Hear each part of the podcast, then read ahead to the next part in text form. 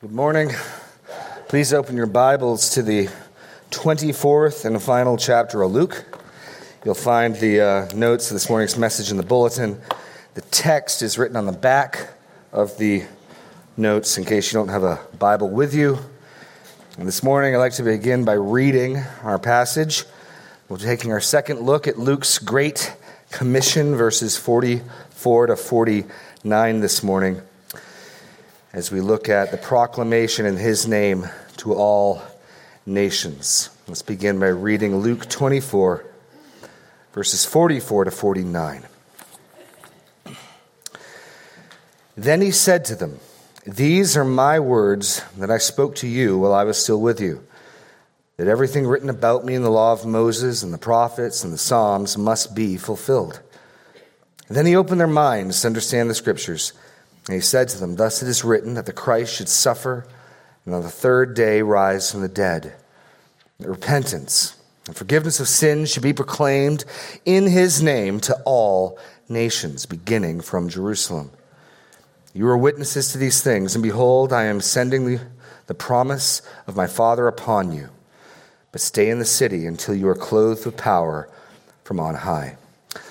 Lord God, as we study uh, this most crucial passage, understanding the, entire Old Testament's teaching about the Messiah, that he would suffer, that he would rise, and that a message in his name would be proclaimed. We hope that you would give us eyes to see and ears to hear, that we might um, help fulfill this great commission, um, that your will would be done on earth even as it is in heaven. So give us eyes to see and ears to hear. In Jesus' name, amen. Now, we began looking at this passage last week, and in many respects, this is the climax of Luke's gospel. Uh, the risen Lord has appeared to the disciples and removed all doubts. They are convinced he has opened their minds to understand the scripture. In fact, one of the ways you could look through these verses is in verse 44. Jesus speaks about how everything he has done, everything he's doing is in scriptural fulfillment. These words that I spoke to you while I was with you, that everything written about me in the law of Moses and the prophets and the Psalms must be fulfilled. And then we see Jesus give divine enablement for them to take their part in what is coming. He then opened their minds to understand the scripture. So, first, everything Jesus has said and everything he's done and everything he's about to do is the fulfillment of scripture. He opens their minds to understand the scripture. And then we began looking thirdly at the biblical mission. What, what is it that needed to be done, that needs to be accomplished? In verse 46, he said to them, Thus it is written that the Christ should suffer and on the third day rise from the dead, and that repentance and forgiveness of sins should be proclaimed in his name to all nations, beginning from Jerusalem. And we noted how strikingly Jesus summarizes here the entire Old Testament's teaching on the Messiah in three points. Everything must be fulfilled and thus it is written that the Christ should suffer, on the third day rise from the dead, that repentance and forgiveness of sins should be proclaimed in his name to all nations. Now, Luke's gospel up until this point has highlighted the first two of those three points. The Messiah has come and he has suffered. Uh, in one respect, his entire life and ministry is suffering. Um, the second person of the Godhead of the Trinity, for the first time ever, experiences pain, discomfort, starting at his birth all the way through his life, dealing with these disciples, but most specifically and importantly, his suffering on the cross. His suffering is predicted in passages like Isaiah 53, where he dies bearing the guilt of our sins, suffering under the very wrath of God. And, and that is all in fulfillment of Scripture, and that has been meticulously recorded by Luke. The second, the messianic program, is that he must rise on the third day. And we have just seen that in this chapter. Luke 24 is the chapter in Luke's gospel of the resurrection. The Christ has gloriously risen. He is not dead, he is risen. And we saw Jesus through, through his sovereignty and his control over events, bring the disciples back together, bring them together with a unified confession. The Lord is risen, he's removed all doubts. And it's this third part of the messianic program that we paid particular attention to last week and where we'll pick up this week. For Jesus himself has bodily fulfilled, accomplished, and completed the first two parts of this three part program. He has suffered. It is done. It is finished. It will not be redone. It will not continue. He has suffered once for all, and he has risen. And again, since death no longer has any power over him, there will be no future rising or resurrection. This is accomplished, finished. We look backwards in time to the suffering of the Messiah and the resurrection of the Messiah. But this third part of the Old Testament's summary teaching on the Christ is ongoing even in our day. Uh, it, it began with Jesus' ministry, and it continues 2,000 years later to the very moment in time that we live. And what is that? But that repentance and forgiveness of sins should be proclaimed in his name to all nations. A message must be proclaimed in his name. Now, if you turn back to Luke chapter 4, there is a sense in which Jesus himself began accomplishing this. Remember when Jesus first begins his public ministry, it's in his hometown synagogue in Nazareth. Verse 16, immediately after Jesus returns from the wilderness with the Spirit and in power, came to Nazareth where he had been brought up, and as was his custom, he went out to the synagogue on the Sabbath day and stood up to read, and the scroll of the prophet Isaiah was given to him. And he unrolled the scroll and found the place where it was written, The Spirit of the Lord is upon me because he has anointed me. And the word Messiah means anointed to proclaim good news. I mean, we talked about how Jesus had a proclamation of good news, and the word that we get gospel from is simply a translation of the Greek good news, euangelion. So the Spirit of the Lord, Jesus says, has anointed me to proclaim good news to the poor. He has sent me to proclaim liberty to the captives and the recovery of sight to the blind, to set at liberty those who are oppressed, to proclaim the year of the Lord's favor and rolled up the scroll, gave it back to the attendant, sat down. The eyes of all in the synagogue were fixed on him, and he began to say to them, Today, this scripture has been fulfilled in your hearing. So, Jesus, when he identifies himself as the Messiah, identifies himself chiefly as a preacher, as a herald. Now, this ministry in Isaiah involves two parts there's an announcement, a proclamation, seen in verse 18, seen in verse 19, and an accomplishment to set at liberty. So he's to announce the good news and he's to accomplish the good news. Jesus has done this. And so Jesus is a itinerant traveling preacher and where he goes he preaches and teaches. He announces this good news. So the beginning of this proclamation was done in Jesus. But it's not completed by him personally. In fact, now if you turn to, to the other end to Acts chapter 1, we commented on this last week, but Luke, in his sequel to his gospel in Acts, begins his dedication to Theophilus, his introduction to Theophilus, this way. In the first book, O Theophilus, I have dealt with all that Jesus began to do and teach. You think, okay, great. So this, this book is the sequel, what Jesus is going to continue to do. And there's a very real sense in which that is true. Except Jesus bodily ascends into heaven in verse 9, 10, and 11.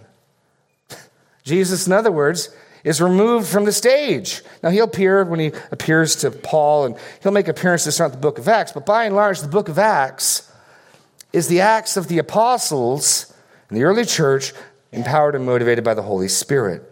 And the point I'm trying to make back in Luke is this Jesus himself, personally, individually, without any help, accomplished the first two parts of this messianic summary. He himself suffered, he himself rose. But this proclamation, while it was begun by him, then extended by him as he sent out the 12 and then the 70, is something that will not be finished and fulfilled by him bodily, except it will be fulfilled by him in his body, the church. We get a role in this. And so it demands our attention. Um, this great work of salvation, we play a role in, we participate in, we have that privilege. And so we started last week looking at what is this message? And it's a message summarized by two key topics repentance and forgiveness of sins. And I spent some time last week talking about repentance and how that fits alongside of faith. And it's really the flip side of one coin. repentance, looking at what you're turning from, faith, what you're turning to. And so this is the message that repentance and forgiveness of sins should be proclaimed in his name to all nations. And again, turn over to Acts chapter 2. You'll see this very thing begin. This very thing began in Acts chapter 2. Jesus predicted it. It's going to begin in Jerusalem. And what do we see in Acts chapter 2? The Holy Spirit's poured out on the 12, and the disciples gathered with them. They draw a crowd as they speak in other languages.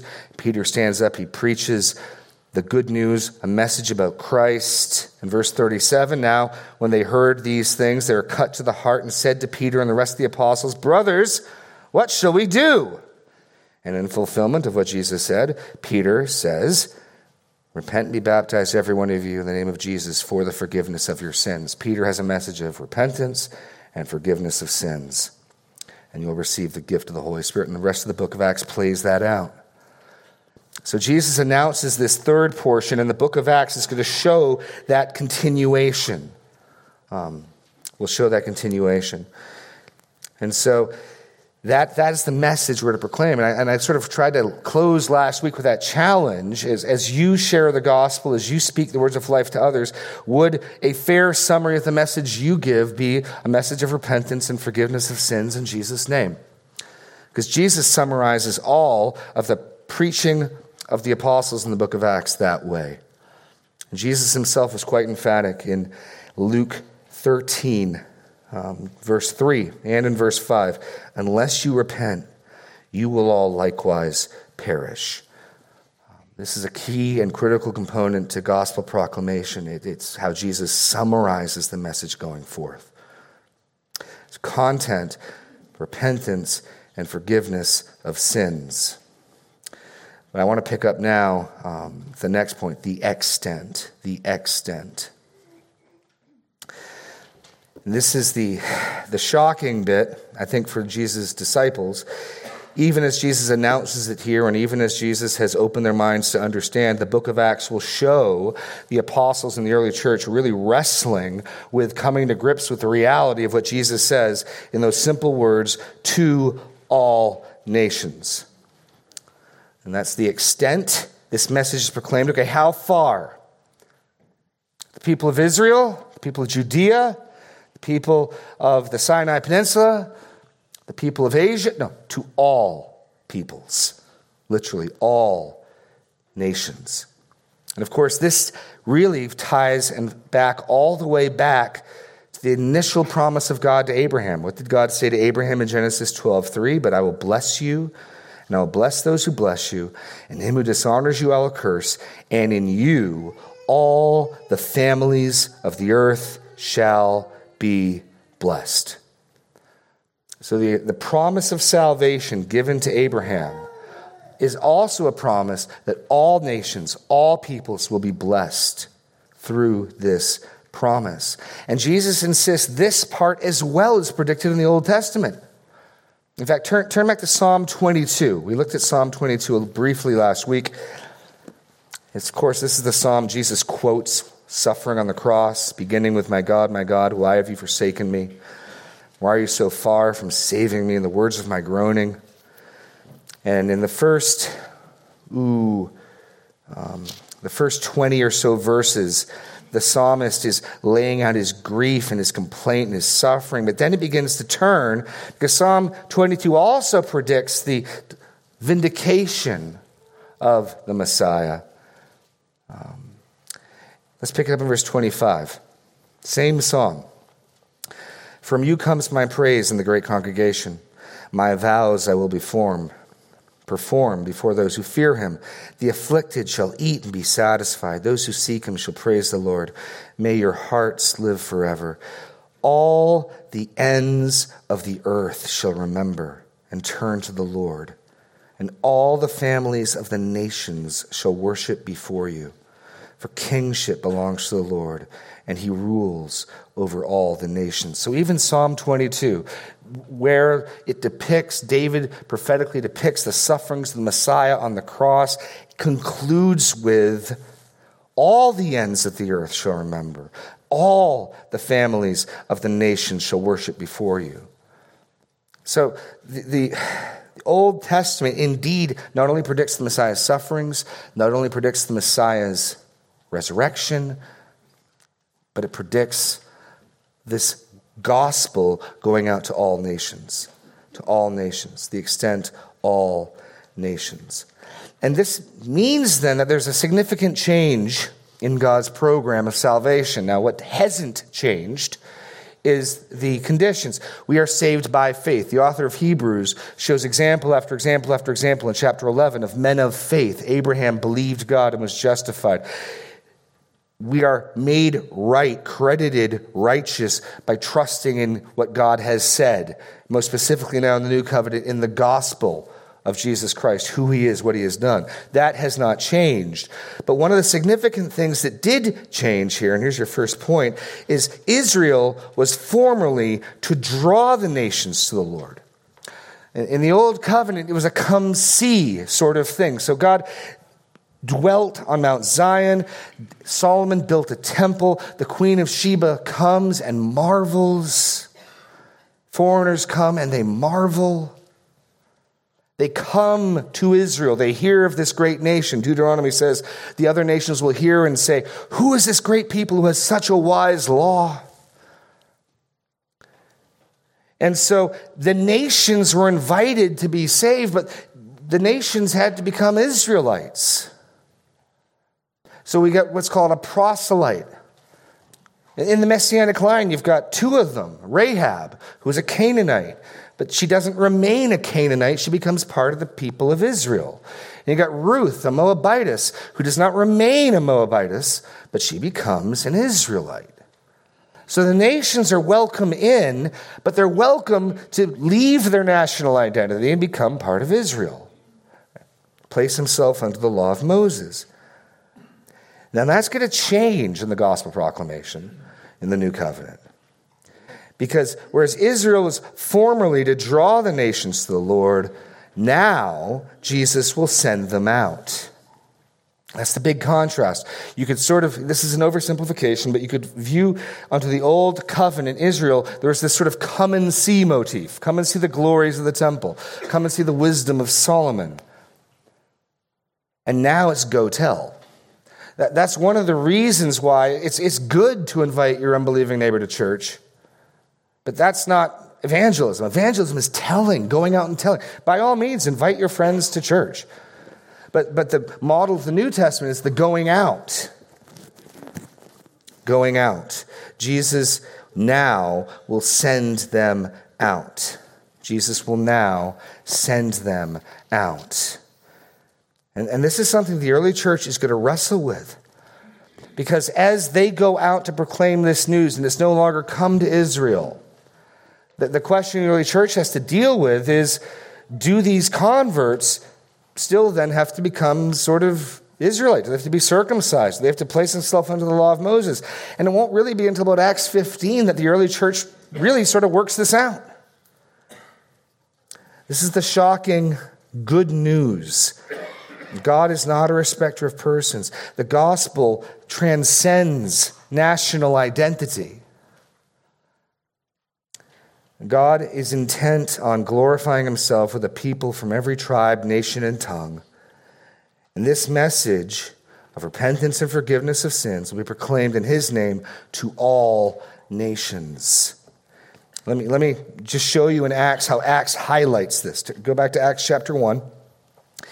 And Jesus, in verse 8, will give the program that the rest of the book of Acts will follow. In verse 8, Jesus says this to them of chapter 1 You will receive power when the Holy Spirit has come upon you, You'll be my witnesses in Jerusalem, in all of Judea, Samaria, and to the ends of the earth. So there's the program Jerusalem, Judea, Samaria, and the ends of the earth. And we saw in Acts 2, beginning in Jerusalem, Peter preaching the gospel, a message of repentance and forgiveness of sins in Jerusalem. Turn to Acts 8. You can remember our very own Mitchell McClure um, looking at the first example of, of the gospel now going out to Samaria in chapter 8.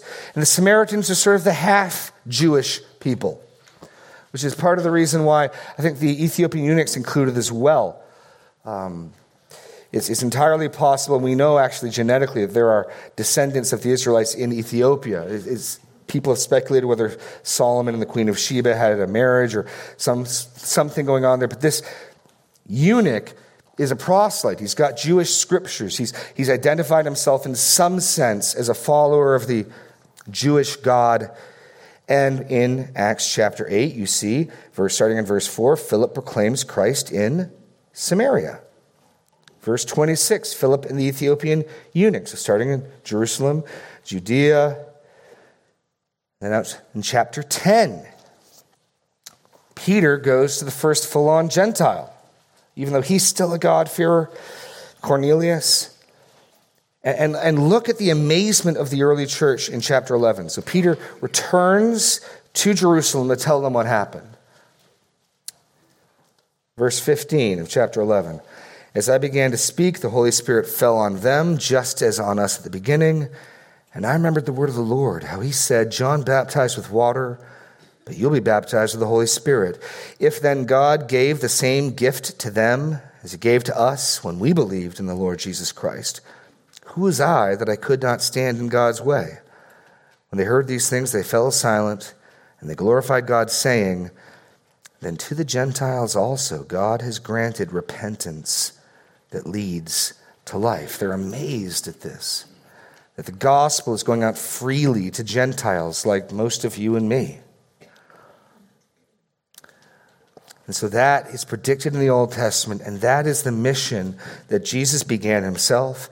He handed off to his apostles, and the church has been endeavoring to participate in ever since. I want to make one or two other comments about this message. Um, we talked about repentance, but let's, let's take a look at forgiveness of sins briefly. The, the message that we are to proclaim, the message that the must go forth, that is necessary is fundamentally a message about ver- vertical reconciliation with God. It is not first and foremost a message about social change or social justice or economics or an ethical code or a way of living. Oh, it may have those implications. I believe where the gospel grows, its fruit will be a greater love, brother to brother, man to man. There will be more justice in the society. I believe it'll have economic implications as well. This is a message about fundamentally how can I be forgiven by God? How can I be made right with God? That is the hallmark of this message. It's in Christ's name, which means it's about Jesus. It's in his name only. The, the book of Acts is emphatic on this point. There are not many ways to God. This message about Jesus in his name fundamentally deals with the problem of my sin before a holy God and how I can be forgiven. First and foremost, that is the gospel. Are there implications and entailments to the gospel? Absolutely. Absolutely. But that is the crux and center of the message that will be proclaimed in Christ's name a message of repentance and forgiveness in his name to all the nations. To all the nations. Jesus adds one other point beginning in Jerusalem. Beginning in Jerusalem. So we've looked at the content of the message repentance and forgiveness, its extent to all nations. Now it's Advent. It will have a genesis, it'll have a beginning point, it'll have a place of inception, which will be Jerusalem. And this partly answers the issue of, of the transition from a Israeli centric message where people are invited to come to, to join with Israel to now the gospel going out. You can remain a Moabite. You can remain a Canaanite. You can remain an American. or Canadian, British, whatever. You, you can remain those things. Becoming a Christian doesn't eliminate those things, it transcends those things, but it doesn't eliminate those realities. There is no geopolitical center to God's working on earth. We remain in our nations. Well, does that mean then that Israel is completely um, cast aside and said, no, there's a priority and a privilege to the Jewish people and specifically to the city of Jerusalem. Let's first look at its priority. Under Advent, priority to the Jew first and also to the Greek. This is how the Apostle Paul, the apostle to the Gentiles, understood his apostleship. Mm. The book of Romans, in his thesis in verse 16, he says this I'm not ashamed of the gospel, for it is the power of God for salvation to everyone who believes, to the Jew first, and also to the Greek. Here's the point that the people of Israel, even though the gospel is a, is a level playing field, the, the ground at the foot of the cross is level. You, you don't have any leg up by being from any genetic background, from any people, from any tribe. Every people, every tribe is welcome. None are privileged. Yet, the oracles of God were given first to the Jewish people. The promises of salvation by which we are saved are Jewish promises. Our Savior is a Jewish Savior. And so there's a priority.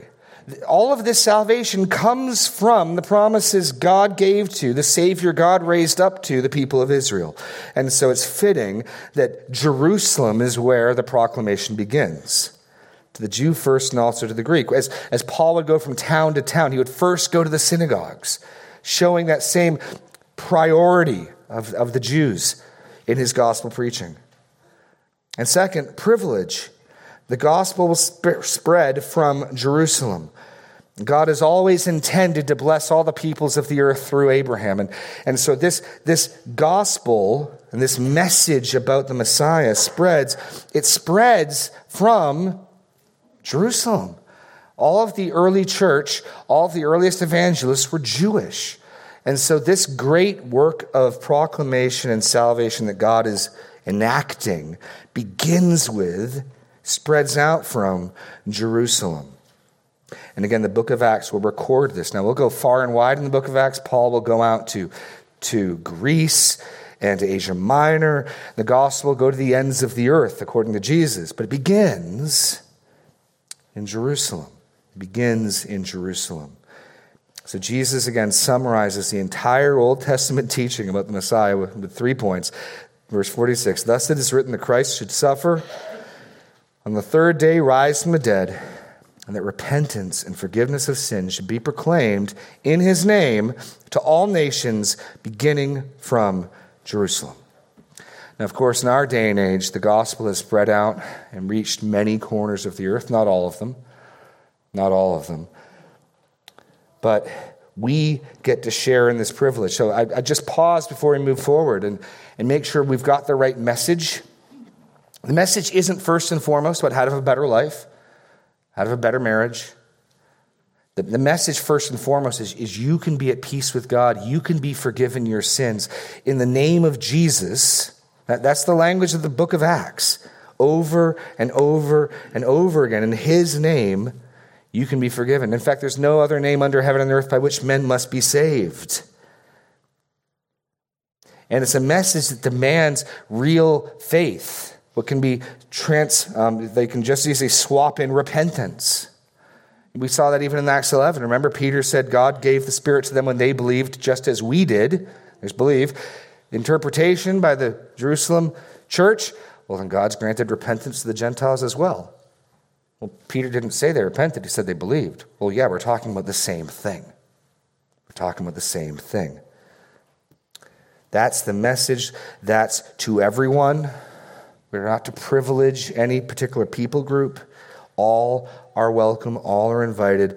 God's purpose is that this message of forgiveness of sins to those who will come near in repentant faith is for all peoples, beginning in Jerusalem.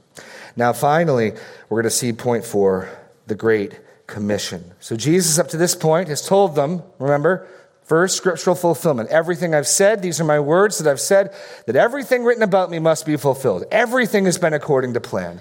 Everything has been predicted, and everything necessarily must happen. Second, you're going to need to understand the scriptures. If you're going to see that, he says to them, if you're going to properly play your role, you need to understand the scriptures. He opens their minds. And then, with open minds, he lays out to them this three point mission Christ must suffer, the Christ must rise, and the message must be proclaimed. And now we get to his commissioning. His commissioning.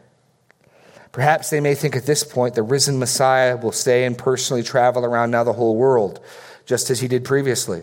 I mean, we, we know what comes next. We know about the ascension, but perhaps they're thinking, okay, we're now going to follow Jesus not just around Israel, but around the whole world as Jesus proclaims this message. No.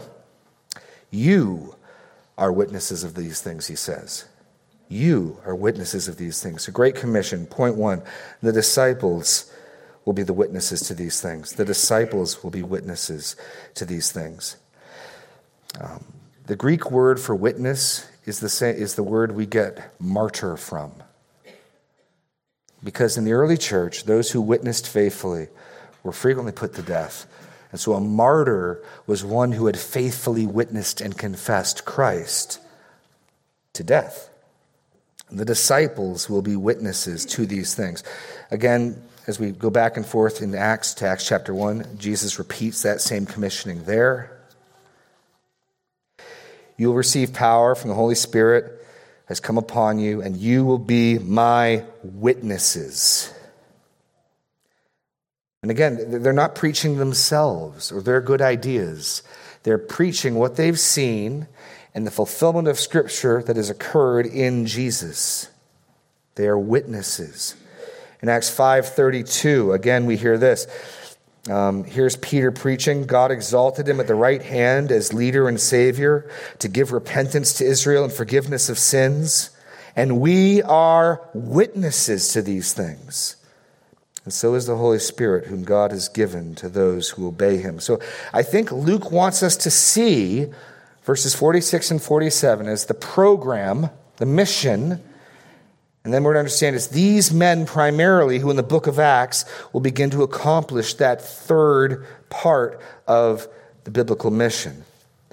The disciples will be witnesses to these things, and they will, according to church history, to a man other than John, faithfully witnessed to death. Now, Jesus has already equipped them in understanding the scriptures so they could see the necessity of these things.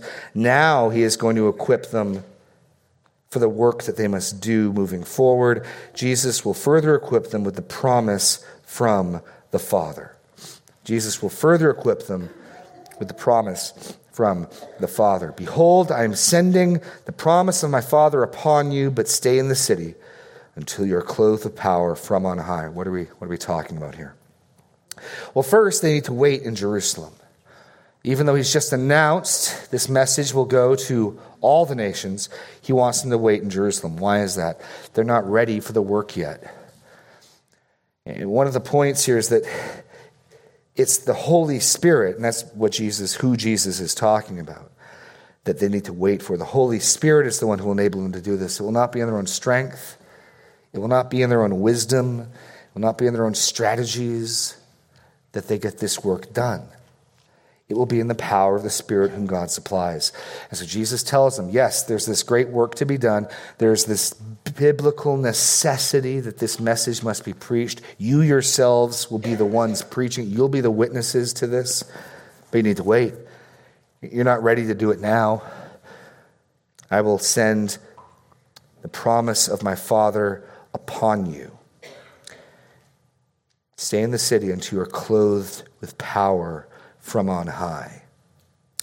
That reference of power from on high is a reference to Isaiah 32 15, where the prophet says, Till the Spirit is poured upon us from on high. It's a reference to the Holy Spirit. See, one member of the Trinity will depart, the Son, and the third, the Spirit will come and inhabit his people. And, and Jesus elsewhere says it's to our advantage that he departs, for when he departs, he sends the Comforter, he sends the Spirit. And again, the book of Acts makes this abundantly clear in, in chapter 2. They await his coming, they wait. what happens? Chapter 2, verse 1. When the day of Pentecost arrived, they were together in one place, and suddenly there came from heaven a sound like a mighty rushing wind, and it filled the entire house where they were sitting, and divided tongues as of fire appeared to them and rested on each one of them, and they were all filled with the Holy Spirit and began to speak in other tongues as the Spirit gave them utterance. So the Holy Spirit came upon them, and it's in that power of that Spirit that they move forward and turn the world upside down. Not their own strength, their own power. So, what Jesus is saying is, you're not ready for this task. You're not ready for this job. You're not equipped for it. So, wait. Wait until you receive the promise from the Father. The Holy Spirit is, is a gift and sent both by the Father and the Son. The scripture speaks of both ways. Jesus sends the Spirit. Here he refers to the Spirit as the promise of my Father. And the rest of the book of Acts records how, in the power of the Holy Spirit, these men stood and spoke to kings and rulers, how thousands were converted. And the Pharisees marvel that they're just fishermen, after all. How are they doing this? And Luke wants us to see clearly that any meaningful gospel ministry is accomplished only by the power of the Holy Spirit. And so the book of Acts, in my Bible, is titled The Acts of the Apostles. I think it would be far better titled The Acts of the Holy Spirit. So here's, here's one last amazing reality for us, though, and I want, I want to end our time thinking about. Everything that was accomplished in the book of Acts was accomplished by these men in the power of the Holy Spirit. And, and by Paul, one born out of time, the Apostle Paul, let's not forget him, in the power of the Holy Spirit. Um, peoples, entire towns and villages, thousands of people came to faith in, in preaching. Um, towns, churches were planted. Um, idol worship was, was thrown into havoc. Economies are thrown off kilter because people weren't buying idols anymore. All of that took place in the power of the Spirit through these men. And here's your third point that same Spirit is given to all who repent and believe. That's not just some special empowerment that Jesus gave to the 11, but it's to every one of us. Go to follow the flow in Acts 2. So in Acts 2, they were gathered at Pentecost. And suddenly there came upon them from heaven a sound like a mighty rushing wind, verse 2. It filled the entire house where they were sitting. And divided tongues of fire appeared on them and rested on each one of them. And they were all filled with the Holy Spirit and began speaking in other tongues as the Spirit gave them utterance. And this, of course, draws a crowd. And a large crowd gathers. And then Peter stands up. By, by the way, the gift of languages, I think it's unhelpful. They translate it tongues. They translate it tongues because the King James translated the tongue back when you spoke your mother tongue. Glossolalia, the Greek, means language or it can mean the organ of speech, the tongue. It's not a special um, word. They spoke in other languages. The other languages was not to preach the gospel in other tongues. They, they praised God in other languages, and that drew a crowd. And then one man, Peter, in one language, Greek, possibly Hebrew, spoke, and 3,000 people came to faith. The tongues gathered the crowd. The speaking in other languages gathered the crowd so one man in one language could preach one sermon, which thousands were uh, converted by. And so, after preaching the good news of Jesus to them and, and of his sufferings and of his resurrection, and Peter does that, we're not going to read through the entire chapter 2. I just want to focus where he ends. Verse 37. Now, when they heard this, they were cut to the heart and said to Peter and the rest of the apostles, Brothers, what shall we do?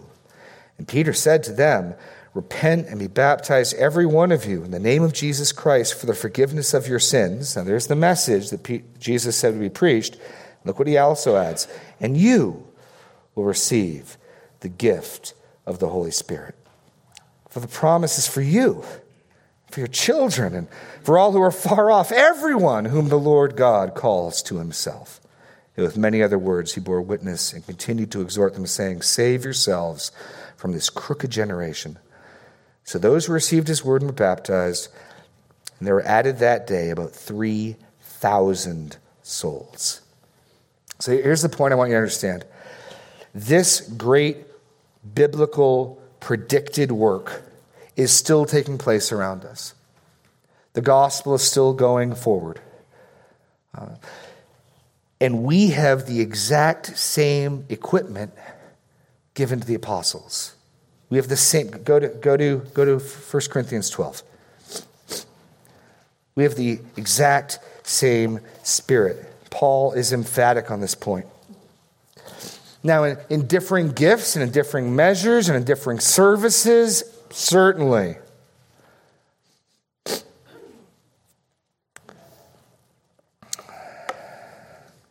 But I want you to see this. Verse 4. Now there are varieties of gifts, but the same Spirit. There are varieties of service, but the same Lord. There are varieties of activities, but it is the same God who empowers them all and everyone. To each is given the manifestation of the Spirit for the common good. For to one is through the Spirit the utterance of wisdom, to another the utterance of knowledge, according to the same Spirit, to another faith, by the same Spirit, to another gifts of healing, by the same Spirit, to another working of miracles, to another prophecy, to another the ability to distinguish between spirits, to another various kinds of tongues, to another the interpretation of tongues. All these are empowered by one and the same Spirit, proportions to each one individually as he wills. For just as the body is one and has many members, and all the members are one body, so though many are one body, so it is with Christ. Verse 13 For in one spirit we were all baptized into one body. Jews and Greeks, slaves or free, all made to drink of one spirit. If you're a Christian, if you are one who has bent your knee, turned in repentance and faith to Jesus, then you have been baptized by the Spirit. And you, according to verse 7, have been given a manifestation of the Spirit. And the purpose for that is the common good, not your own edification. You've been equipped for ministry and service in the great work of God of discipling the nations. You have the exact same Spirit given to the apostles in Acts 2. That same mission and commission, that same prophetic must be fulfilledness of the Old Testament is taking place now. If anything, we have far more resources than the apostles did. Both, we have our own Bibles, they certainly didn't. We have mass transit, we have booked, we have, we have so many other things. Now, the critical, the critical tools are the same. God's Spirit, the ability to read and understand the Scripture. So I think we have no excuse but to be faithful in speaking the words of life to our neighbor.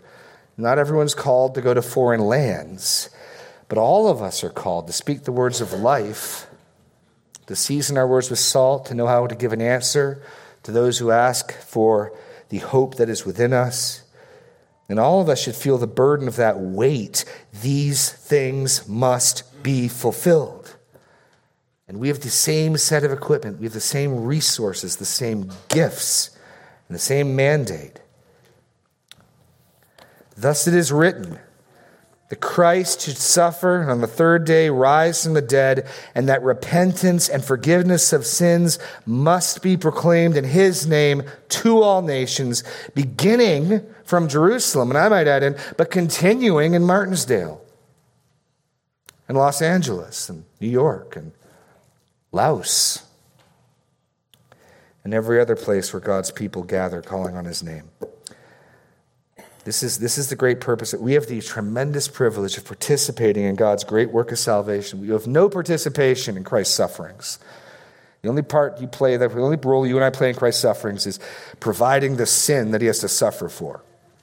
That's the only role we play. The only contribution we make in that aspect is our sin to be borne by him. We play no role in the resurrection of the Christ. But in this third and final piece, we have the immense privilege of, according to, go, go to 2 Corinthians 5. We'll close on 2 Corinthians 5. This is my favorite imagery. My favorite imagery of, of the gospel ministry and evangelism. Um, so what Paul says is what God has done in Christ is a game changer. It changes everything.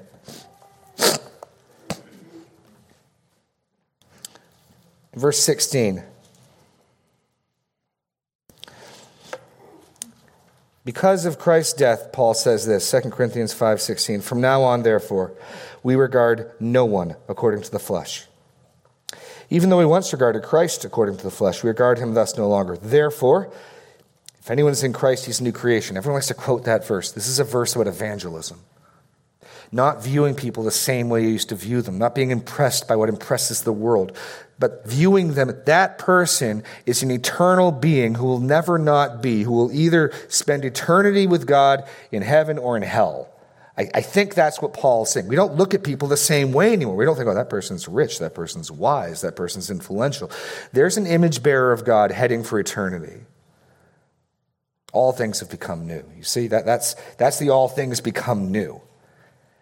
I see the world differently. You see the world differently because all things have become new, because there's this gospel. Therefore, if anyone is in Christ, he's a new creature. The old has passed away. Behold, the new has come. All this is from God, who through Christ reconciled us to himself and gave us. That means us. You can't just be, well, that just means Paul and his traveling band. Us in verse 18 at the beginning, all this is from God who through Christ reconciled us. If you're part of the reconciled group, you're part of that second us as well. He reconciled us and gave us the ministry of reconciliation. That is, Christ, God, in Christ, God is reconciling the world to himself, not counting their trespasses against them, and entrusting to us, same us, the message of reconciliation. So there's a ministry of reconciliation, verse 18. And that ministry of reconciliation is carried out by the proclamation of the message of reconciliation. Therefore, because we have this ministry, because we have this message, we are ambassadors for Christ. And here's the, here's the amazing piece. When we will be faithful to open our mouths and the opportunities we have, God, we are ambassadors for Christ. God making his appeal through us. If we're being faithful to this, God himself is speaking through you, pleading with others to be reconciled. I mean, how awesome is that? Of course, that works as his spirit is moving us. God himself appealing through us, we implore you on behalf of Christ, be reconciled to God. For our sake, he made him to be sin who knew no sins, that in him we might become the righteousness of God. We have the same tools, we have the same mandate, we have the same commission, and we have the same Old Testament scriptures that must be fulfilled. And if you get this, it changes everything, and all things become new. I'm going to call the worship team up for our closing song. Let's sing, Thank You, Jesus.